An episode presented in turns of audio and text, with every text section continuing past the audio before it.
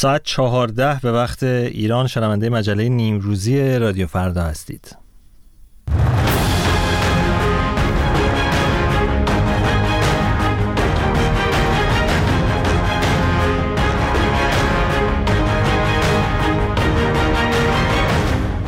سلام و وقت بخیر به شما شنوندگان رادیو فردا در ایران یا هر کجای جهان. مهدی تاهباس هستم همراهتون در سی دقیقه پیش رو با مجله نیمروزی رادیو فردا در این نیمروز دوشنبه هفتم اسفند ماه. مرور خواهیم داشت بر وقایع و تحولات ایران و جهان پیش از هر چیز اما بشنوید تازه ترین خبرها رو همراه با همکارم هومن اسکری هومن. سلام.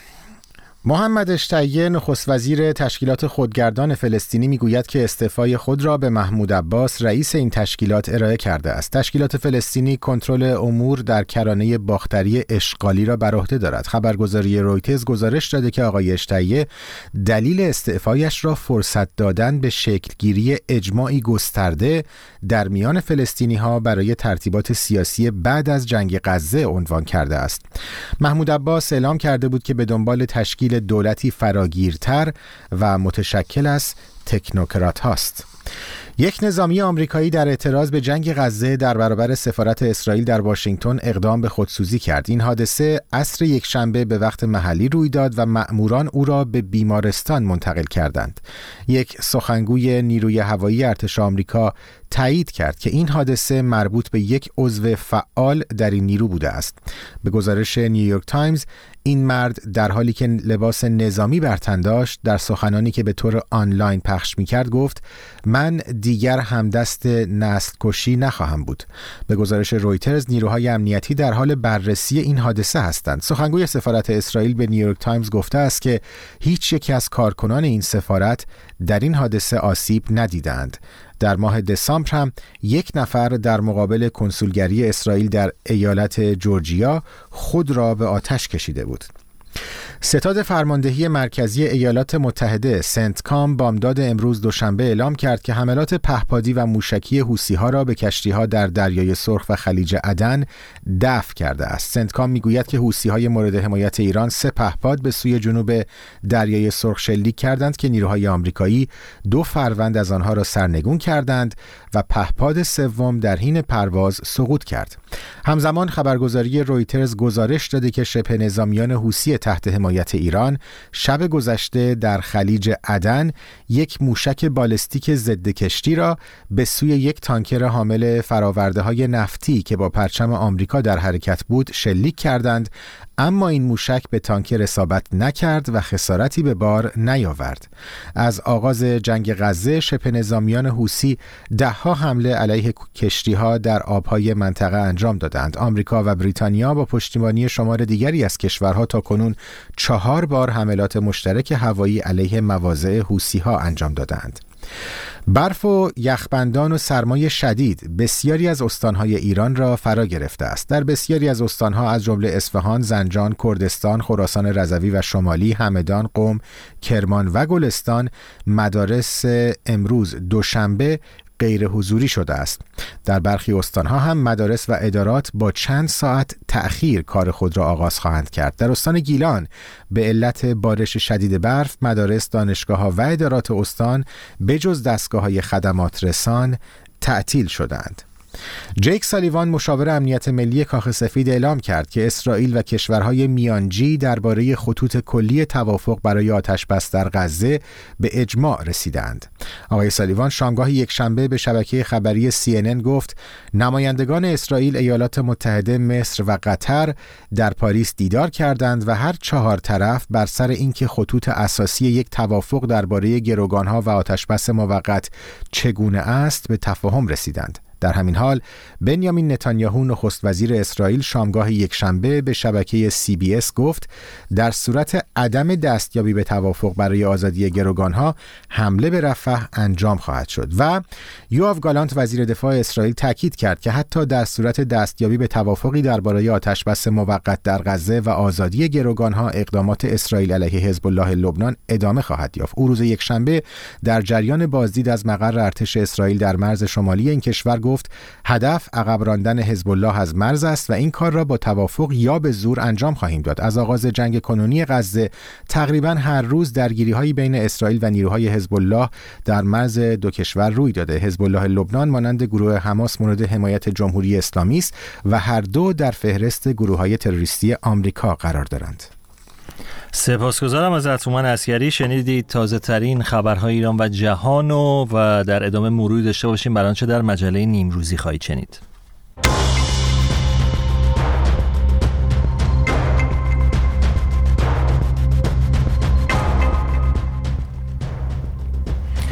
خواهیم پرداخت به انتخابات پیشرو در ایران در حالی که بیش از 300 فعال سیاسی و اجتماعی داخل کشور بیانیه امضا کردند و اعلام کردند که در انتخابات شرکت نمی کنند و به این صحنه آرایی تن نمی دهند. مفصل خواهیم پرداخت به هواشی و چالش هایی که انتخابات پیشروی مجلس مجلس شورای اسلامی و مجلس خبرگان به همراه داره و اسرائیل برای نخستین بار از آغاز تنش اخیر به عمق لبنان نفوذ کرده و مناطقی رو بمباران کرده. تنش ها میان اسرائیل و حزب الله لبنان شدت گرفته. اون هم در حالی که امیدواری های محتاطانه به وجود اومده. برای رسیدن به دست کم یک توافق بر سر یک آتشبس موقت میان اسرائیل و گروه افراطی حماس.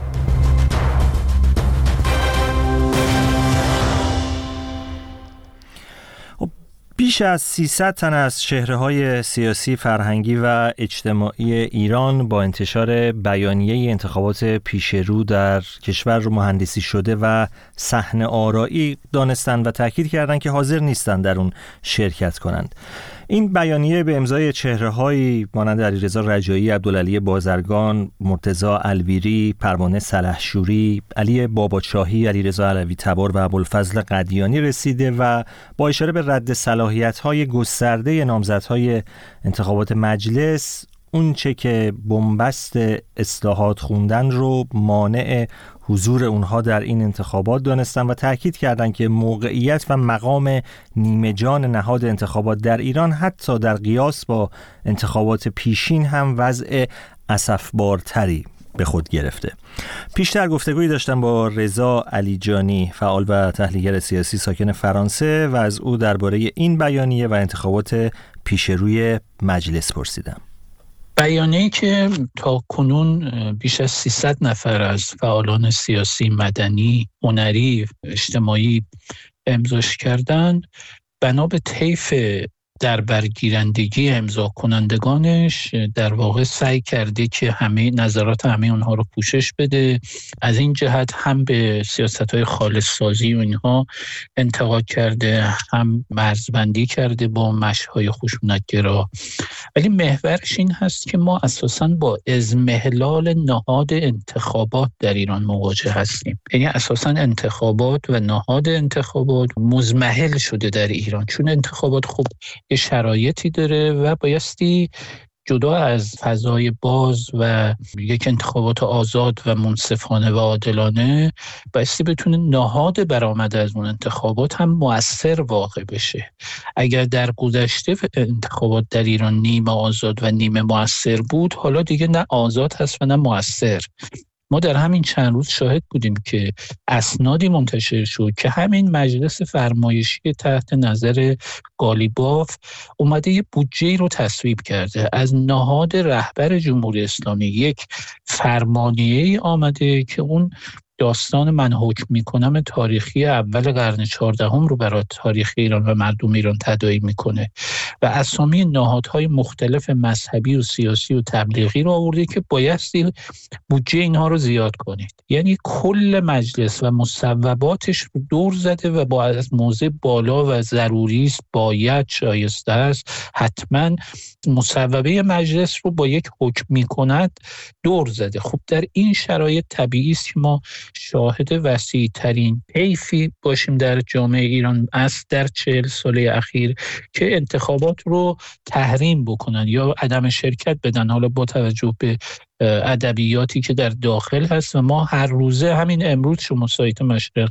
نیوز رو ببینید در رابطه با بیانیه یا عدم شرکت حزب اتحاد ملت گفته باید با اینا برخورد امنیتی بشه. چون برخورد امنیتی نشه اینجوری پررو شدن و میگن شرکت نمی کنیم و آقای علی جانی چهره مثل علی متحری که با حکومت در برخی مسائل زاویه داره لیستی منتشر کرده که شاید تنها لیست جدی در مقابل لیست های گروه های موسوم به اصولگرا باشه. اما پرسش این هستش که این لیست که آقای متحری تاکید هم داره نه اصلاح طلب هست و نه اصولگرا قراره چه سبد آرایی رو نشانه بگیره؟ اون هم با توجه به شرایط سیاسی اجتماعی حال حاضر در ایران. خود آقای متحری پریروز گفته بود که بسیاری از جوانان و نوجوانان میگن که ما در انتخابات شرکت نمی کنیم همین امروز هم از قول ایشون اخباری منتشر شد که بعد از زدن هواپیمای اوکراینی و اعتراضات سال گذشته مردم ناراضی و در واقع تمایل به شرکت کمه. خود آقای متحری هم اینو می‌دونه.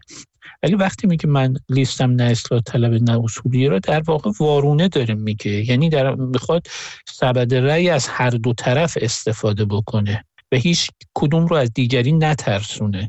حالا ایشون هم فکر می‌کنه مخاطبانی داره ناراضیان جریان را یا محافظ کاران و مصلحت اندیشان جریان اصلاح طلب که می‌خوان بیان رأی بدن بتونه سبد رأی اونا رو جذب بکنه. ولی از طرف دیگه ما شاهد هستیم که باند با جبهه پایداری یا باند محصولی که این همه به هم میپریدن حالا اومدن لیست مشترک دادن و گفتن ما در انتخابات قبلی هم مردم شما سی نفر ما رو انتخاب کردید حالا همین سی نفر رو رأی بدین.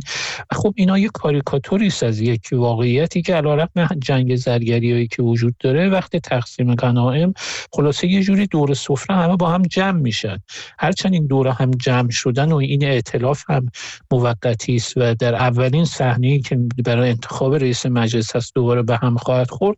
ولی اینها نشانه ای از نحوه حکمرانی است که طبق قانون ثبات انرژی که انرژی تغییری شکل میده ولی از بین نمیره. حالا این مقامات هم جابجا جا میشن ولی هیچ موقع حذف نمیشن و انتخابات هم یه جابجایی بین مقامات است. البته در حوزه مقننه.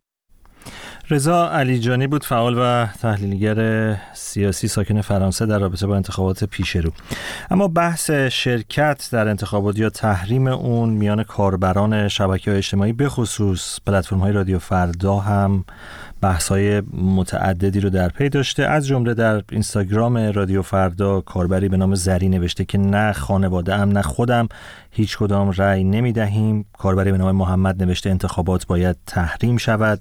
در مقابل کاربری به نام نادیا این نکته رو مطرح کرده که تعیین نماینده‌ای که می‌خواد وارد مجلس بشه حق ماست و دست ماست که به اون رأی میگن. پس رأی می‌دهیم تا به حق خودمون برسیم. در مقابل یاشار نوشته رأی دادن مساویس با زیر پا گذاشتن ارزش های انسانی و اخلاقی. در مقابل کاربر دیگری به نام هلما نوشته که مجلس این دوره نسبت به قبلی ها خیلی بهتر بود. همین کاهش تورمی که داشتیم یا خیلی طرحهای دیگه که تصویب شد واقعا به نفع ما بود هست. با انتخاب های این سری و اتحادی که داریم امیدواریم که ایدئال به ایدئال برسیم. و کاربر دیگری به نام سعید هم نوشته که رای بدی یا ندی هیچ فرقی نمی‌کنه چون همه چیز از قبل مشخص شده انتخابات فقط تشریفاتی است که بگن مردم در رأس امور هستند. برخی از شما شنوندگان رادیو فردا هم پیام های صوتی فرستادید و نظر خودتون رو به خصوص در رابطه با انتخابات پیشرو با ما به اشتراک گذاشتین. بشنویم برخی از اونها رو. من روی سخنم با همه نمایندگانی است که دل خوش کردن به رأی مردم. شما نماینده مردم ایران نیستید. شما نماینده جیب خودتان و اقوامتان و دامادهای عزیزتان هستید. شما فقط مردم رو برای رأی می‌خواین ولا غیر. دیگه هیچ کاری با مردم ندارید. دیگه مردم میرن کنار. مردم قزه مردم لبنان مردم فلسطین مردم یمن مردم ونزوئلا.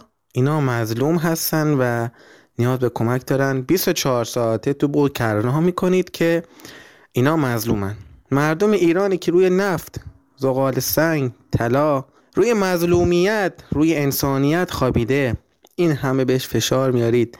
این همه مردم رو ظلم می‌کنید اذیت می‌کنید. اینا مظلوم نیستن. مشاهدات و دیدگاهتون رو با رادیو فردا به اشتراک بگذارید. شماره تلفن پیامگیر ما 00 4202 21 12 21 13 شما بخش جدا نشدنی پوشش خبری مایید. همچنان شنونده مجله نیمروزی رادیو فردا هستید. تنش ها میان اسرائیل و حزب الله لبنان شدت گرفته. اون هم در حالی که گزارش ها از به وجود آمدن امیدواری محتاطانه برای توافقی به منظور دست کم دستیابی به یک آتشبس موقت میان اسرائیل و گروه افراطی حماس حکایت دارند. همکارم ایلیا جزایری اینجا در استودیو حضور داره تا در این باره بیشتر صحبت بکنیم. ایلیا برای نخستین بار از آغاز تنش‌های اخیر اسرائیل این بار عمق لبنان رو بمباران کرده. برامون بیشتر میگی در این رابطه. بله مهدی منطقه به البک محبت اطراف شهر به البک در شرق لبنان هدف حمله قرار گرفت. بنابر گزارش ها در این حمله دست کم دو نفر کشته شدند و یک ساختمان دو طبقه متعلق به حزب الله به همراه انبارش هدف قرار گرفتن. افرادی که کشته شدن این دو نفر هم از نیروهای حزب الله لبنان هستند خب رسیدن همه اسرائیل به, به شهر بلبک یکی از شهرهایی که به عنوان یکی از پایگاه های مهم حزب الله به شما میاد می‌تونه یک تحولی بزرگ در جنگ باشه به خاطر اینکه تنش‌ها میان اسرائیل و حزب الله لبنان تا اینجای کار به جنوب لبنان و شمال اسرائیل محدود بود. بنابر اون چه که رسانه های دولتی لبنان گذاشته دادن یک پهپاد در این حمله شرکت کرده که اقدام به شلیک موشک به سمت ساختمان مذکور کرده بود. قبل از اینکه این اتفاق بیفته روز گذشته مقام های اسرائیلی از جمله یوآف گالانت وزیر دفاع اسرائیل تاکید کرده بودند که با وجود مذاکرات برای آتش بس دست کم موقت با گروه افراطی حماس عملیات خودشون علیه حزب الله رو گسترش خواهند داد و این می‌تونه باعث آغاز یک جنگ دیگر یا باز شدن یک جبهه دیگری در تنش جاری در این منطقه باشه. و ایلیا از سوی دیگه گفته میشه که مذاکرات به منظور کاستن از شدت تنش در نوار غزه در دوحه پایتخت قطر ادامه خواهد داشت. روزهای شنبه جمعه و شنبه هم مذاکراتی در پاریس پایتخت فرانسه در جریان بود. آیا جزئیاتی از توافقهای احتمالی منتشر شده؟ بله کابینه جنگ اسرائیل مستبب کرد شب گذاشته که رئیس موساد به دوحه پایتخت قطر بره برای ادامه مذاکرات. در مذاکراتی که در دو روز در پاریس در جریان بود اسرائیل پیشنهادی داده که متفاوت است با پیشنهادهای سابق خودش یعنی کوتاه آمده از درخواست آزاد شدن همه گروگان ها در ابتدای کار برای هر توافقی خواسته که یک آتش پس شش هفته‌ای برقرار بشه که تا اون چهل گروگان از دست گروه افراطی حماس آزاد بشن که در مقابل اونها در مقابل هر گروگان ده اسیر فلسطینی از زندان اسرائیلی آزاد بشن که طی اون هم اجازه داده میشه به, به افرادی که فرار کردن از شمال غزه به جنوب نوار غزه آوارگان به شهرها و منطقه خودشون برگردن و روند بازسازی شمال غزه آغاز بشه. این پایه هست برای یک مذاکرات مذاکرات پیشرو که قرار هست در دوحه برگزار بشه. خب یه سری امیدواری های محتاطانه هست. البته بنیامین نتانیاهو نخست اسرائیل شرط داره از جمله اینکه گفته فلسطینی هایی که احکام سنگین دارن به خارج از کشور تبعید بشن که این رو حماس باش مخالفت کرده حتی که مقام مسئول حماس گفته امیدواری ها واقعی نیست تا اینجای کار به خاطر که حماس خواستار اون هست که یک آتش بس دائم برگزار برقرار بشه. علاوه بر اون تهدیدهای اسرائیل به ادامه عملیات در رفح بعد از آتش بس احتمالی هم وجود داره که اینها می‌تونه موانعی باشه برای آتش بس یا وقفه در جنگ. البته اسرائیل ساعتی پیش برای اولین بار این اجازه داد که کمک های بشر دوستانه به شمال نوار غزه بره. آنتونی گوترش دبیر کل سازمان ملل متحد هشدار داده که اگر اسرائیل به رفح حمله کنه منطقه پر ازدحام که در اون حدود یک میلیون 500 هزار آوار فلسطینی حضور دارن این حمله می‌تونه آخرین میخ باشه بر تابوت کمک های بشر دوستان به فلسطینی ها. و ایلیا در کنار همه این تحولاتی که بهشون اشاره کردی نخست وزیر دولت خودگردان فلسطینی هم استفاده داد. چه دلایلی برای این مسئله عنوان شده و چه تأثیری می‌تونه بر روند جنگ داشته باشه؟ اسرائیل داره در مورد فردای جنگ صحبت می‌کنه میگه به هیچ وجه اجازه, اجازه نمیده که حماس کنترل غزه در دست داشته باشه و با هر دولتی که درش حماس شرکت داشته باشه مخالفت می‌کنه. حتی قبول نمی‌کنه که تشکیلات خودگردان فلسطینی به شکل کنونیش هم کنترل غزه در دست داشته باشه. از سوی آمریکا داره فشار میاره برای اصلاح تشکیلات خودگردان فلسطینی. این استعفا به منظور این اصلاح مد نظر کشورهای غربی و همچنین بعضی کشورهای منطقه صورت گرفته. محمد اشتیه در صحبتهایی که کرده گفته این استعفا به خاطر تحولات سیاسی امنیتی و اقتصادی جاری و برای کاهش از فشارها بر فلسطین ها البته خب راه زیاد هنوز حماس نپذیرفته که بخشی از سازمان آزادی بخش فلسطین بشه. هنوز اختلافات میان فلسطین ها شدید هست میان گروه فتح و گروه حماس بسیار شدید هست که این اینها حتی تماس های مستقیمی ماهاست ندارن. حالا این استعفا می‌تونه گام اول باشه ولی خب باید دید که تحولات آینده برای گفتگاه فلسطینی فلسطینی بشه سمت پیش میره. سپاسگزارم ازت ایلیا جزایری از اینکه با ما همراه بودی. صدای ما را از مجله نیمروزی رادیو فردا میشنوید. مسعود نیلی اقتصاددان و استاد دانشگاه در ایران به تازگی در یک سخنرانی با اشاره به مشکلات جدی کشور طی بیش از چهار دهه گذشته گفته که ایران دارد میمیرد یک گروه غارت می کند و در سه دیگر با جهل به نابودی سرعت می دهد. آقای نیلی همچنین از مسئولیت همگان در برابر پرسش های نسل آینده گفته و بر ضرورت تلاش برای ساختن آینده ایران تاکید کرده. بشنوید گزارش کیان معنوی رو. چهل سال پیش وقتی پا به عرصه علم اقتصاد گذاشتم سوالهای بزرگ مرتبط با آرزوهایی بزرگتر در سر داشتم. مسعود نیلی اقتصاددان و استاد دانشکده مدیریت و اقتصاد در این سخنرانی با اشاره به دهه ها فعالیتش در این حوزه گفت همواره در این اندیشه بوده که بداند چگونه می‌توان به یک کشور توسعه یافته تبدیل شد. آقای نیلی گفت در مسیر شکلگیری و تحولات رویاهایش توسعه یافتگی ایران را در گاز با قطر در نفت با عربستان در توریسم و صنعت با ترکیه و در موقعیت ممتاز جغرافیایی با امارات مورد سنجش و ارزیابی قرار داده است. این استاد اقتصاد در ادامه با یادآوری اینکه ایران در گاز رتبه دوم در ذخایر نفتی رتبه چهارم را در جهان دارد گفت ایران حتما می توانسته اقلا به اندازه نصف همسایش قطر گاز و به عنوان یک کشور صاحب نفت دست کم چهار میلیون بشکه این محصول را در روز صادر کند. و حتما قادر بوده است که با مشارکت تولید کننده های صنعتی معتبر جهانی بزرگترین قدروساز و بزرگترین سازنده لوازم خانگی و ماشینالات و تجهیزات در منطقه پیرامونی خود باشد. او گفت بدون تردید ورود حداقل به اندازه نیمی از تعداد گردشگرانی که به ترکیه می‌روند به ایران تصوری خیالی محسوب نمی شده است. مسعود نیلی تصریح کرد که اگر محاسبات درست بود شاید ایران می توانست اکنون در مجموع حدود 350 میلیارد دلار صادرات و 1200 میلیارد دلار تولید ناخالص داخلی داشته باشد و تحقق تورم 3 درصد و نرخ بیکاری در همین حدود و رشد اقتصادی بیش از 5 درصدی آرزوهای خیالی تلقی نمی‌شد. در چنین اقتصادی فقر و بیکاری از کشور رخت بر میبست و بیمعنی می‌شد دیگر کودکی زبالگردی نمی‌کرد.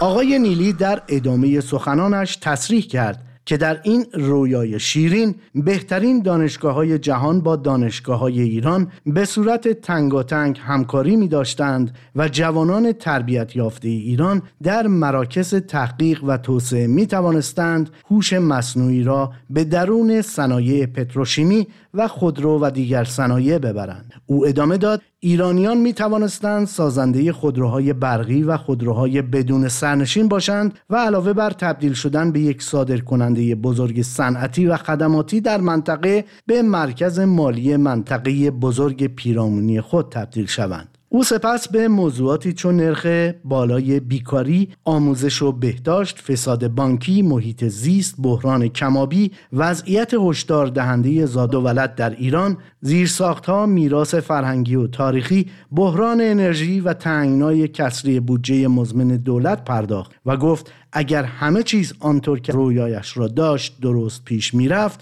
چه بسا دولت ایران می توانست با بودجه سالانه در حدود 250 میلیارد دلار خدمات عمومی را با کیفیت ممتاز در کشور ارائه کند. اما واقعا چه شده است که این گونه نیستیم؟ وقتی چشمهایم را باز می کنم و به اطرافم می نگرم سیل غمها به قلبم هجوم می آورد آخر چطور ممکن است کشوری تا این اندازه ثروتمند این گونه فقیر باشد؟ این استاد اقتصاد سپس با طرح این پرسش که آیا سربرآوردن این همه مسئله از درون یک کشور نبوده آگاهی نیست؟ به چرایی بروز این مشکلات و عدم توان ارائه راه حل برای آنها پرداخت و امروز کشور ایران را به مادری تشبیه کرد که به صورت تدریجی به سوی مرگ می رود.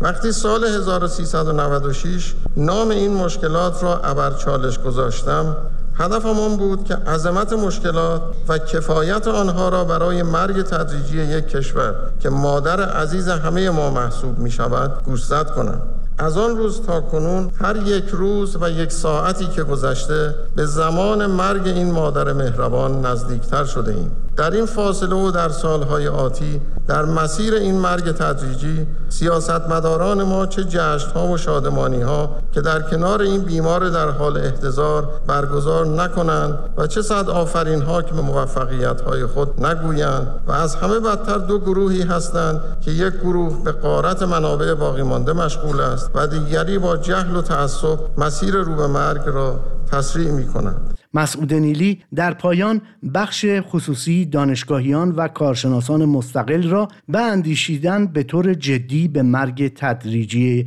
این مادر دعوت کرد. مسعود نیلی اقتصاددان و استاد دانشکده مدیریت و اقتصاد دانشگاه صنعتی شریف از سوی اتاق بازرگانی تهران برای چهار دهه آموزش اقتصاد و سیاستگذاری اقتصادی لوح و نشان امین و ضرب دریافت کرده است. کیان معنوی گزارش می‌داد در رابطه با های مسعود نیلی اقتصاددان و استاد دانشگاه در ایران. اسرائیل تهدید کرده که اگر برگزار کنندگان مسابقه یوروویژن نماینده این کشور را به دلایل سیاسی بودن ترانهش از این مسابقه کنار بگذارند از رقابت امسال کنار خواهد رفت و قطعه دیگری را معرفی نخواهد کرد. نام این ترانه باران اکتبر است. بشنوید گزارش اردشیر طیبی را در این رابطه.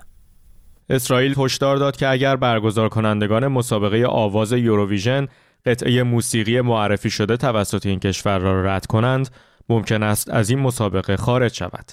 اسرائیل ماه گذشته در یک رقابت داخلی در میان استعدادهای موسیقی تازه کار و شناخته نشده ادن گولان یک دختر 20 ساله را برای خواندن ترانش که باران اکتبر نام دارد در یوروویژن انتخاب کرد. باران اکتبر اشاره تلویحی به حمله گروه حماس به خاک اسرائیل در روز هفتم اکتبر 15 مهر است. حمله این گروه افراطی که در آمریکا و اتحادیه اروپا به عنوان سازمانی تروریستی طبقه بندی شده به کشته شدن بیش از 1200 تن و ربوده شدن بیش از 250 اسرائیلی به غزه منجر شد. ترانه با گفتن تک تک فرزندان خوب که هیچ هوایی برای نفس کشیدن نداشتند ظاهرا به کشته شدن اسرائیلی ها در خانه ها و اماکن دیگر در یورش اعضای حماس اشاره دارد. این ترانه همچنین از پرپر شدن گلها اشاره تلویحی به کشته شدن نظامیان اسرائیل در حمله حماس می‌گوید. هیئت نظارت بر یوروویژن که خود را یک رویداد موسیقی غیر سیاسی معرفی می کند از صلاحیت رد کشوری که ترانه آن مقررات مسابقه را نقض کرده باشد برخوردار است. این هیئت همچنین اعلام کرده که در حال حاضر در حال بررسی دقیق ترانه هاست و هنوز تصمیم نهایی گرفته نشده است. اسرائیل اولین کشور غیر اروپایی بود که در سال 1973 وارد یوروویژن شد و از آن زمان تا کنون چهار بار برنده این رقابت شده است که مهمترین آن با خواننده تراجنسیتی دانا اینترنشنال در سال 1998 بود. با این حال اما حضور اسرائیل و گاه میزبانی این کشور از یوروویژن با بحث و جدلهای فراوانی روبرو بوده است.